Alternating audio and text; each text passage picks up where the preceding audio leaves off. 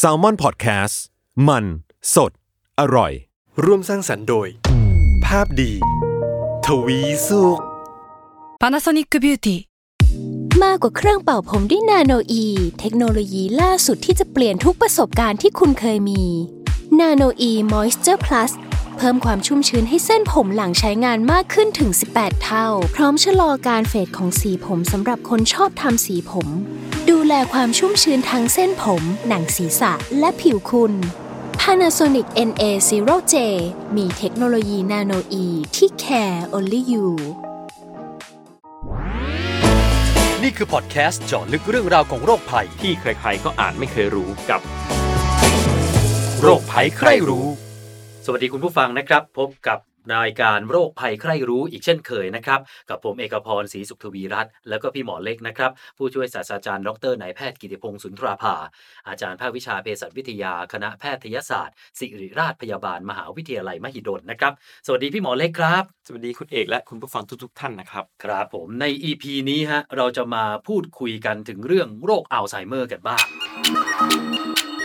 คือโรคอัลไซเมอร์เนี่ยผมเชื่อนะว่าหลาย ๆ คนได้ยินแล้วแหละ แล้วก็ไม่ต้องอธิบายอะไรกันเยอะ เพราะว่าไปโผล่ในภาพยนตร์หลายเรื่องนะอ่าพรจากฟ้าอืมความจำสั้นแต่รักฉันยาว หรือแม้แต่ในละครในซีรีส์เนี่ยอืมก็มีตัวละครที่ป่วยเป็นโรคอัลไซเมอร์กันเยอะ แต่วันนี้เนี่ยเราจะมาเจาะลึกถึงเรื่องที่มาที่ไปเนี่ยมันมาจากไหนมายังไงแล้วก็ค้นพบโรคนี้กันมานานอะให้พี่หมออธิบายก่อน โรคอัลไซเมอร์อัลไซเมอร์จริงๆเป็นครับโรคสมองเสื่อม ชนิดหนึ่งนะครับครับอ่าต้องพูดก่อนว่าสมองเสื่อมมันมีหลายๆสาเหตุนะครับ แต่ว่าภาวะสมองเสื่อมสาเหตุที่พบบ่อยที่สุดก็คือโรคอัลไซเมอร์เนี่ยนะครับครับนะครับเอาให้เห็นภาพเลย ภาวะสมองฝ่อนั่นเอง ถ้าฝ่อตัดชิ้นเนื้อมาจะเห็นสมองฝ่อจริงๆนะครับเออในขั้นท้ายๆของตัวโรคนะครับ เพราะว่ามันเกิดจากอะไร มันเกิดจากมีขยะนะครับ ฝังอยู่ในเนื้อสมองขยะสะสมเหรอฮะมากขึ้นเรื่อยๆ ใช่ ขยะที่นี้คืออะไรฮะอืม ผู้ได้เห็นภาพเป็นขยะจริงๆมันเป็นโปรตีนที่มันสะสมกันเป็นกลุ่มก้อน แล้วสุดท้ายขัดขวางการทำงานของเส้นประสาทแล้วทำให้เส้นประสาทตายทำให้สมองฝ่อเพราะว่าสมองประกอบไปด้วยเส้นประสาทฮะพอมันตายลงเซลล์สองเซลล์สิบเซลล์ร้อยเซลล์สมองเลยฝ่อลงเรื่อยๆเรื่อยๆนะอ๋อครับและไอ้โปรตีนที่ว่าเนี่ยอืมมันไปที่สมองได้ยังไงฮะอืมทำไมบางคนเป็นบางคนไม่เป็นครับ จริงๆ ต้องบอกก่อนว่าสาเหตุที่แท้จริง เรายังไม่ทราบแน่ชัดนะครับ แต่ว่าเรารู้ว่ามันมีโปรตีนสองตัวอ่าสองประเภทละกันนะ ก็คือหนึ่งกลุ่มที่เรียกอะไมลอยด์อีกกลุ่ครัมบเรียกเทานะครับไอ้สองตัวเนี้ยนะครับมันเป็นตัวที่สะสมในคนไข้ที่เป็นโรคอัลไซเมอร์นะครับ จริง ๆ คนทั่วไปนะครับ ก็มีไอ้ขยะเหล่านี้เกิดขึ้นนะครับ เอาง่ายๆ ทุก ๆ ครั้งที่คุณเอกคิดอะไรขึ้นมา ก็จะเกิดขยะก็เหมือนกับเวลาที่รถยนต์ขับ ก็จะมีไอเสียโผล่อืมโอเค ถ้าภาวะปกติไอเสียหรือว่าขยะต่างๆ ก็จะถูกกำจัดทิ้งได้อืมแต่ว่าด้วยเหตุผลอะไรก็ตาม ที่เรายังไม่ทราบแน่ชัดนะคนไข้ โรคอัลไซเมอร์ขยะในสมองไม่สามารถกำจัดได้ อย่างมีประสิทธิภาพอ๋อสุดท้ายเลยสะสม เอาง่ายๆเหมือนขยะล้นเมืองสุดท้ายรถขยับไปไหนมาไหนไม่ได้ครับนะติดขัดไปหมด สุดท้ายก็สมองก็เลยฝ่อลงนะครับ เหมือนมันเป็นตะกอนถูกต้องถ้าถ้าอธิบายนะ ก็เหมือนกับเป็นตะกอนที่ เราไม่สามารถกำจัดออกจากร่างกายได้หมดอืมซึ่งก็ไม่ทราบสาเหตุเหมือนกัน ถูกไหมฮะ บางคนก็กำจัดได้ บางคนก็กำจัดไม่ได้ ครับ ดังนั้นพอสะสมก็เป็นสมองตายอย่างที่พี่หมอเล็กใช่อธิบาย และและครับนิดหนึ่งก็คือมันจะมี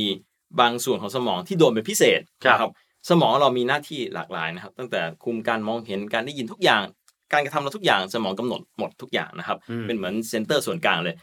แล้วรวมถึงความคิดความจำด้วยครับเมื่อกี้พี่หมอพูดถึงเรื่องเรื่องสมองเสื่อมเนี่ยใช่ครับสมองฝ่อเนี่ยครับเดี๋ยวผมจะให้ทีมงานขึ้นรูปแล้วกันอืมเพราะว่ามีรูปหนึ่งเนี่ยที่ที่ นะพี่หมอส่งข้อมูลมาให้ผมเนี่ยเห็นชัดเจนนะว่า รูปที่เป็นสมองของคนที่สมองสุขภาพดีเนี่ย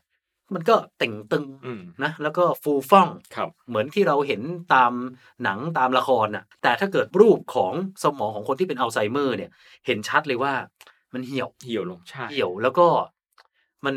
มันดูแบบไม่รู้ผมเข้าใจผิดไปเองหรือเปล่ารู้สึกมันสีคล้ำกว่าอ๋อจริง ๆ มันก็ด้วยความที่มันเล็กลงอะนะครับอ๋อทำให้มีช่องว่างมากขึ้น มันเหมือนกับ อัดตัวแน่นขึ้นอะครับอ่าแต่ท้ายที่สุดก็คือประสิทธิภาพการทำงานแย่ลงอืมแต่ว่ามีบางส่วนที่โดนเป็นพิเศษครับก็สมองมีทำหน้าที่หลาย ๆ ใช่ไหมฮะครับ แต่ส่วนที่โดนเป็นพิเศษก่อนใครเลยก็คือส่วนความคิดความจำความจใช่ เพราะฉะนั้นจะเห็นว่าคนไข้อัลไซเมอร์จะมาด้วยความจำเสื่อมก่อนนะครับำครับ อย่างแรก ๆ เลยก็คือจำไม่ได้หรือว่าความคิดบางอย่างผิดไปจากคนอืมปกติอืมเพราะว่าจะโดนก่อนใครครับสมองส่วนเนี้ย จะโดนเป็นก่อนใครเลย แต่ว่าแน่นอนมันจะโดนทั่วสมองนะส่วนอื่นก็จะตามตามมานะครัอ๋บอมันไม่ใช่ว่า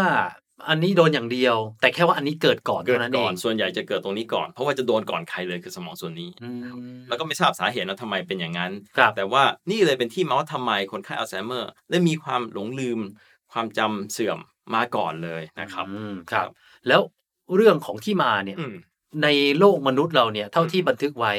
เราพบโรคนี้ได้ยังไงแล้วอืมนานหรือยังอะโอ้นานมากอาจจะย้อนกลับไปสู่เคยมีบันทึกแม้แต่กระทั่งอียิปต์โบราณเป็นหลายพันปี หรือว่าเมืองจีนโบราณยุคสมัยราชวงศ์ชิงอะไรพวกนั้นนะครับ ก็มีบันทึกเกี่ยวกับภาวะความจำเสื่อม แต่โอเคเขาอาจจะไม่บอกเป็นโรคนี้นะครับ แต่ว่าการบันทึกก็คือคนไข้มีอาการความจำเสื่อมลงจำอะไรไม่ได้ แล้วก็พฤติกรรมเปลี่ยนไปแบบนี้เนี่ยในคนอายุเยอะๆแบบนี้ เลยเข้าใจว่าน่าจะเป็นโรคอัลไซเมอร์นี่แหละอืมเจอมาตั้งแต่สมัยไหนแล้วแต่ว่า อาจจะเจอน้อยเพราะอะไรไหมเพราะว่าคนสมัยโบราณอายุไม่ยืนนะครับ อืมเลยเลยคนไข้อาจจะน้อยหน่อยอ๋อออาจจะไม่มีบันทึกมากขนาดนั้น คือก่อนเราไม่มียาปฏิชีวนะ อาจจะเสียชีวิตด้วยโรคอื่นก่อน ตายก่อนที่จะแก่ใช่ครับใช่ครับอ๋อเลยอาจจะไม่เจอเยอะไม่ไม่ใช่ว่าเพิ่งมาเจอเยอะสมัยนี้ครับเหตุผลหลักที่เจอน้อยสมัยก่อนเพราะว่าคนเราอายุยืนขึ้นในสมัยนี้อ๋อ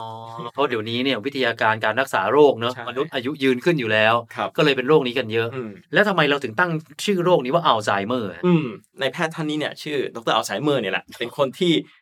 ระบุตัวโรคนี้จากอาการเหล่านี้คือเอ่อต้องถ้าดูบันทึกที่ท่านเขียนนะจะเห็นว่าเป็นบันทึกที่ละเอียดมากนะครับครับมีคนไข้ผู้หญิงรายหนึ่งอายุ 50 กว่าปีนะครับ ก็มาพบในแพทย์ท่านนี้แหละในแพทย์อัลไซเมอร์นะครับอืมท่านก็บันทึกเลยตั้งแต่เข้าโรงพยาบาลมาว่าอาการมาเรื่อยๆหลงลืมแล้วก็พัฒนาการในช่วง 1 ปี 2 ปีให้หลังเป็นยังไงบ้าง เขียนอย่างละเอียดอืมจนท้ายที่สุดจนคนไข้รายนี้เสียชีวิต ก็ ขออนุญาตจากญาติมาผ่าสมอง แล้วก็ส่องกล้องจุลทรรศน์แล้วดูว่าเกิดอะไรขึ้นในสมองอืมแล้วเห็นขยะที่เราพูดถึงมาแรกๆนี่แหละครับท่านเป็นคนเห็นขยะเหล่านี้เป็นคนแรกนะเมื่อร้อยปีที่แล้วนะครับอ๋อนะครับก็แปลว่าเป็นหมอที่นะ ติดตามโรคความจำเสื่อมใช่ ตั้งแต่แรกเริ่มใช่ครับสุดท้ายก็เลยยกเอาชื่อท่านใช่กลายเป็นชื่อโรคเพื่อเชิดชูใช่ถูกไหมฮะแต่ว่านะครับ ก่อนที่ดรอัลไซเมอร์จะจะมาวินิจฉัยโรคนี้นะครับ ในอดีตโบราณน่ะรู้ไหมเรารักษาหรือว่าจัดการกับคนไข้กลุ่มนี้ยังไงทราบไหมเอาเอาสมัยแบบยุคกลางของยุโรปแล้วกันเพราะว่ายุโรปจะมีบันทึกเยอะ ถ้าจำได้ ถ้ารู้ประวัติศาสตร์ยุคนั้นเป็นยุคล่าไม่หมดนะครับฉะนั้นอะไรที่ผิดปกติไปจากคนทั่วไป เขาจะมองว่าเฮ้ยเป็นแม่มดหรือเปล่าอ๋อนั้นน่าสงสารมากว่าคนไข้ถูกเผาทั้งเป็น ด้วยเพราะว่าพฤติกรรมเปลี่ยนไปอ๋อเหมือนกับว่าไอ้นี่โดนผีสิงใช่ ไอ้นี่โดนโดนพวกปีศาจเข้าสิงเพราะว่าอยู่ๆมันก็เปลี่ยนเป็นคนละคนพฤติกรรมใช่จากเดิมอ๋อเป็นคนแบบนี้เป็นอีก คนหนึ่งเมื่ออายุแบบมากขึ้นเรื่อยๆเขาจะเข้าใจว่าถูกผีสิง ถูกปีศาจสิงอะไรอย่างนั้น จนผ่านมาเรื่อยๆ เริ่มมีพัฒนาการในทางการแพทย์ จนกระทั่งดรอัลไซเมอร์เนี่ยแหละนะครับ สามารถวินิจฉัยแล้วก็ดูถึงเนื้อเยื่อเลยนะครับ อย่างละเอียดมากนะครับอืมจนได้เป็นตัวโรคในปัจจุบัน อาการรุนแรงอืมคือไอ้เรื่องลืมเล็ก ๆ น้อยๆเนี่ยผมว่าเราข้ามไปเลยแล้วกันอืม รุนแรงที่สุดที่ทำให้ผู้ป่วยโรคอัลไซเมอร์เนี่ยลืมได้อืมหรือว่าพฤติกรรมที่อืมเปลี่ยนไปสุดๆ ได้ขนาดไหนเนี่ยอยากจะให้พี่หมออธิบายหน่อยอืมว่ามันไปได้ขนาดไหนเออตรงเนี้ยจะมีหลายๆคนสับสนว่าภาวะความจำเสื่อมจะแยกยังไงระหว่างความจำเสื่อมทั่วๆไปที่เออคนทั่วไปเป็นได้ครับ แล้วก็ความจำเสื่อมแบบอัลไซเมอร์ครับนะฮะมันแยกตรงนี้แหละครับ แยกตรงที่ว่าทำให้ชีวิตประจำวันเราเสียหรือเปล่า นะครับอืมคือยกตัวอย่างง่ายๆถ้าคุณเอกออกจากบ้านลืมกุญแจรถเฮ้ยอยู่ที่ไหน อาจจะนึกย้อนกลับไปแล้วหาเจอ อย่างนั้นอะไม่ใช่สิ่งผิดปกติ มันเกิดขึ้นกับทุกคนรวมถึงผมด้วย อันนี้อันนี้ลืมเกือบทุกวันตัวนี้ไม่หลายคนไม่ใช่ก็เป็นนะไม่ใช่อัลไซเมอร์นะ แต่ฮะอัลไซเมอร์คือผิดปกติจนกระทั่งชีวิตประจำวันเสียนะฮะจำไม่ได้อย่างเช่นจำชื่อลูกตัวเองไม่ได้จำญาติพี่น้องไม่ได้จำเพื่อนสนิทไม่ได้ครับอย่างเงี้ยคนทั่วไปไม่มีทางเป็นอย่างนั้นได้อัลไซเมอร์จะมีจุดเริ่มต้นของมันไหมอย่างเช่น อย่างเช่นอืม เราลืมปัจจุบันก่อนลืมอดีตก่อน หรือว่าลืม short-term memory ก่อนอันเนี้ยอันนี้อืมผมไม่แน่ใจนะว่าครับมันจะมีจุดเริ่มต้นตรงไหนก่อนไหมที่เป็นสัญญาณก่อนอะไรอย่างเงี้ย คือจริง ๆ สัญญาณที่แน่ชัดแรก ๆ อาจจะแยกยากมาต้องบอกก่อนว่าตัวโรคไม่ใช่อยู่ๆเป็นปีสองปีแล้วเป็นโรคเลยนะฮะแล้วไอ้ขยะที่ว่ามันสะสมเป็นสิบยี่สิบปีนะครับเพราะฉะนั้น ปัจจุบันนี้ผมรู้คุณเอกก็อาจจะเริ่มมีขยะเหล่านี้สะสมแล้วก็ได้ไม่มีใครรู้อืมจนกระทั่งอายุห้าสิบหกสิบปีเจ็ดสิบปีอืมขยะสะสมจนกระทั่งค่อย ๆ มีอาการอืมนั้นอาการแรก ๆ จะน้อยมากจนกระทั่งไม่แตกต่างจากคนทั่วไปหรอกครับ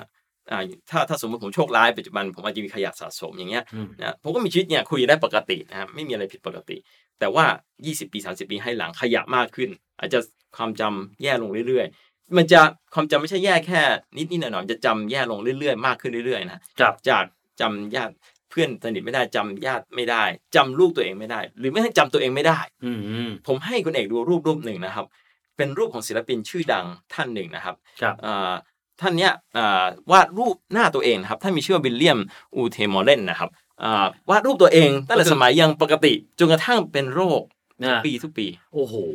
คือ อันนี้ผมพยายามอธิบายก่อนนะเดี๋ยวเราจะขึ้นภาพนี้ในเพจของเราด้วย ศิลปินท่านนี้เนี่ยเป็นศิลปินที่วาดรูปสวยมากนะ โดยรูปแรกที่เขาวาดเนี่ยก็คือน่าจะเป็นช่วงต้นหรือว่าตอนที่ยังไม่เป็นโรคอัลไซเมอร์เนี่ยโอ้โหวาดรูปสวยสุดๆ จริงๆนะมีแสงและเงาวาดรูปทุกอย่างเนี่ยคือเอาเป็นว่าวาดรูปขายได้อะแต่กลายเป็นว่าผ่านไปนะประมาณสักสามสิบปีเนี่ยรูปวาดของเขามันผิดเพี้ยนไปเรื่อยๆนะฮะ เริ่มเป็นอัลไซเมอร์ รู้สึกว่าฝีมือเขาเหมือนตกลงนะ วาดรูปยังสวยอยู่แต่การลงสีเนี่ยเริ่มแปลกๆ แต่พอนะอาการเริ่มรุนแรงขึ้นในช่วงสักสี่ห้าปีสุดท้ายเนี่ย โอ้โห ตาเบี้ยวอืมนะ หูกลาง หน้าไม่มีสุดท้ายเนี่ย การวาดรูปของเขา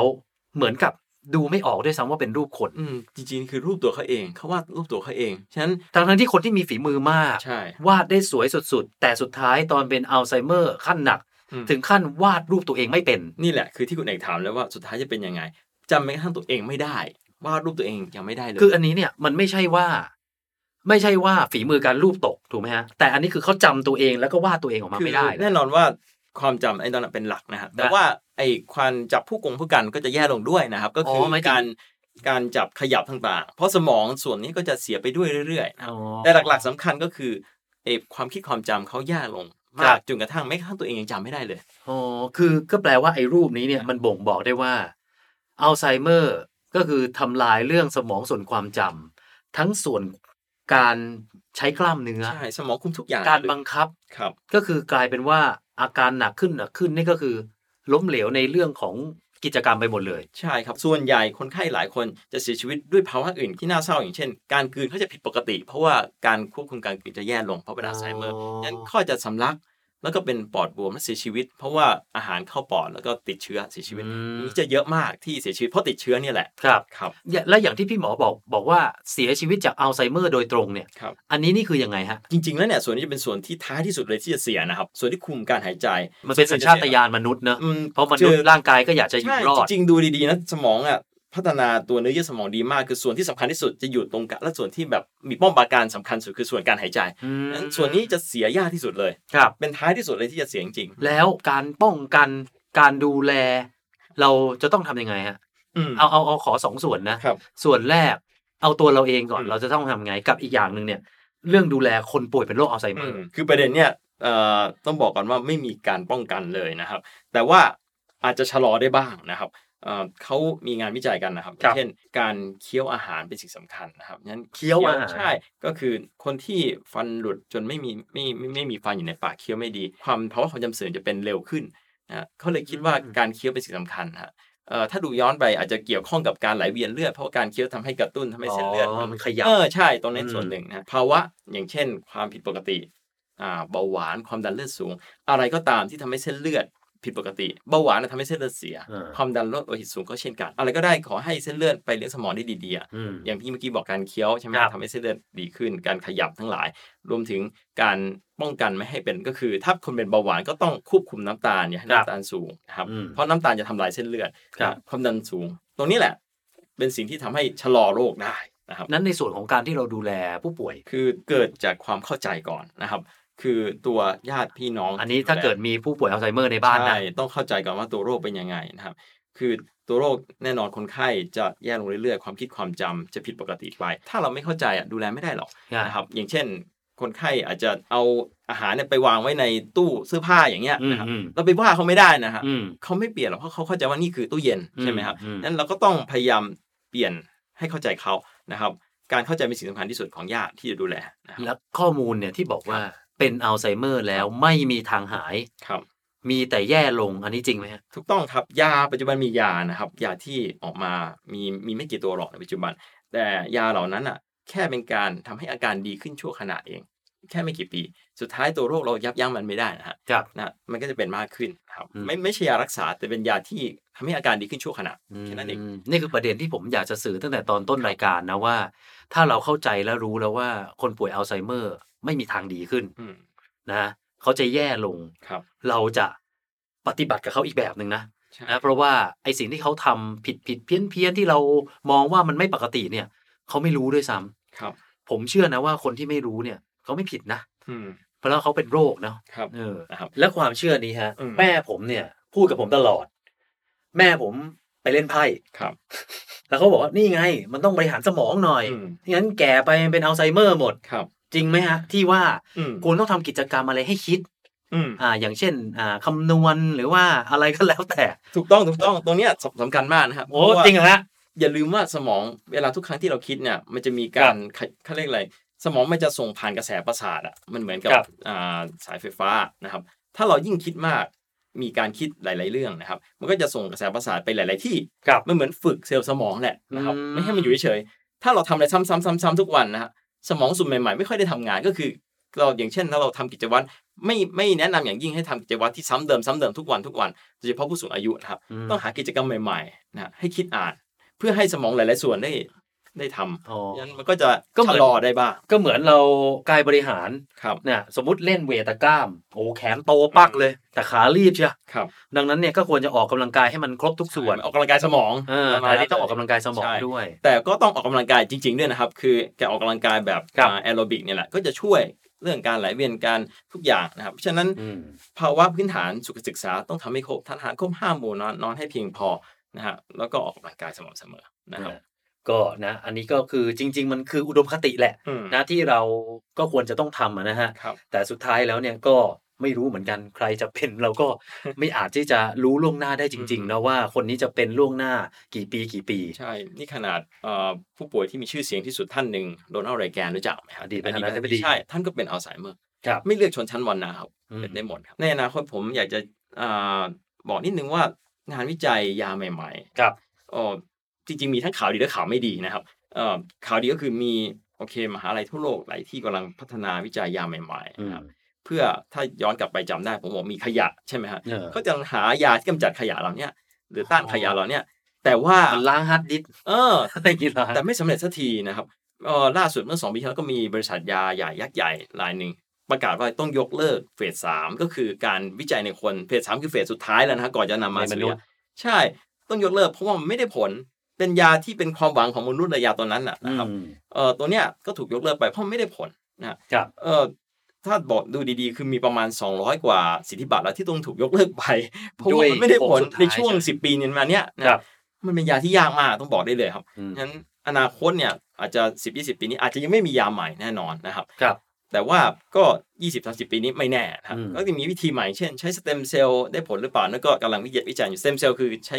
เซลล์ปลูกถ่ายให้มันพัฒนาเซลล์สมองใหม่ แต่มันไม่ได้ง่ายอย่างที่พูดนะครับครับนั้นมันก็เลยใช้เวลาเหมือนกันอืมไม่ว่าจะยาหรือวิธีอย่างสเต็มเซลล์เนี่ยต่างก็ใช้เวลาหมด ก็คือถ้าพูดโดยสรุปนะตอนนี้ยังไม่มีทางรักษาครับทำได้แค่ประคองครับแล้วทำให้ดีขึ้นก็ไม่ได้ด้วยนะครับมีแค่ทำให้เสมอตัว กับให้มันชะลอให้มันเลวร้ายได้ช้าที่สุดครับเท่าที่จะทำได้ใช่ครับนะฮะเอาล่ะก็หวังว่าคุณผู้ฟังเนาะน่าจะเข้าใจเรื่องโรคอัลไซเมอร์ทั้งผู้ป่วยโรคอัลไซเมอร์กันมากขึ้นครับเพราะพักหลังๆ อย่างที่พี่หมออธิบายแล้วว่าเออเราเห็นคนป่วยเป็นโรคนี้เยอะจริงอืมๆเพราะว่ามนุษย์เราอายุยืนขึ้นเนาะใช่ก็ต้องทำความเข้าใจกับโรคใหม่ ๆ ที่เราในอนาคตอาจจะเป็นก็ได้ นะถ้าเราไม่เข้าใจ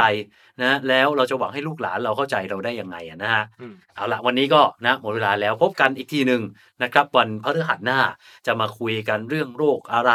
เรื่องเทคโนโลยีอะไรใหม่ๆเนี่ยเดี๋ยวยังไงติดตามกันได้นะครับ วันนี้ลาไปก่อนสวัสดีครับ สวัสดีครับ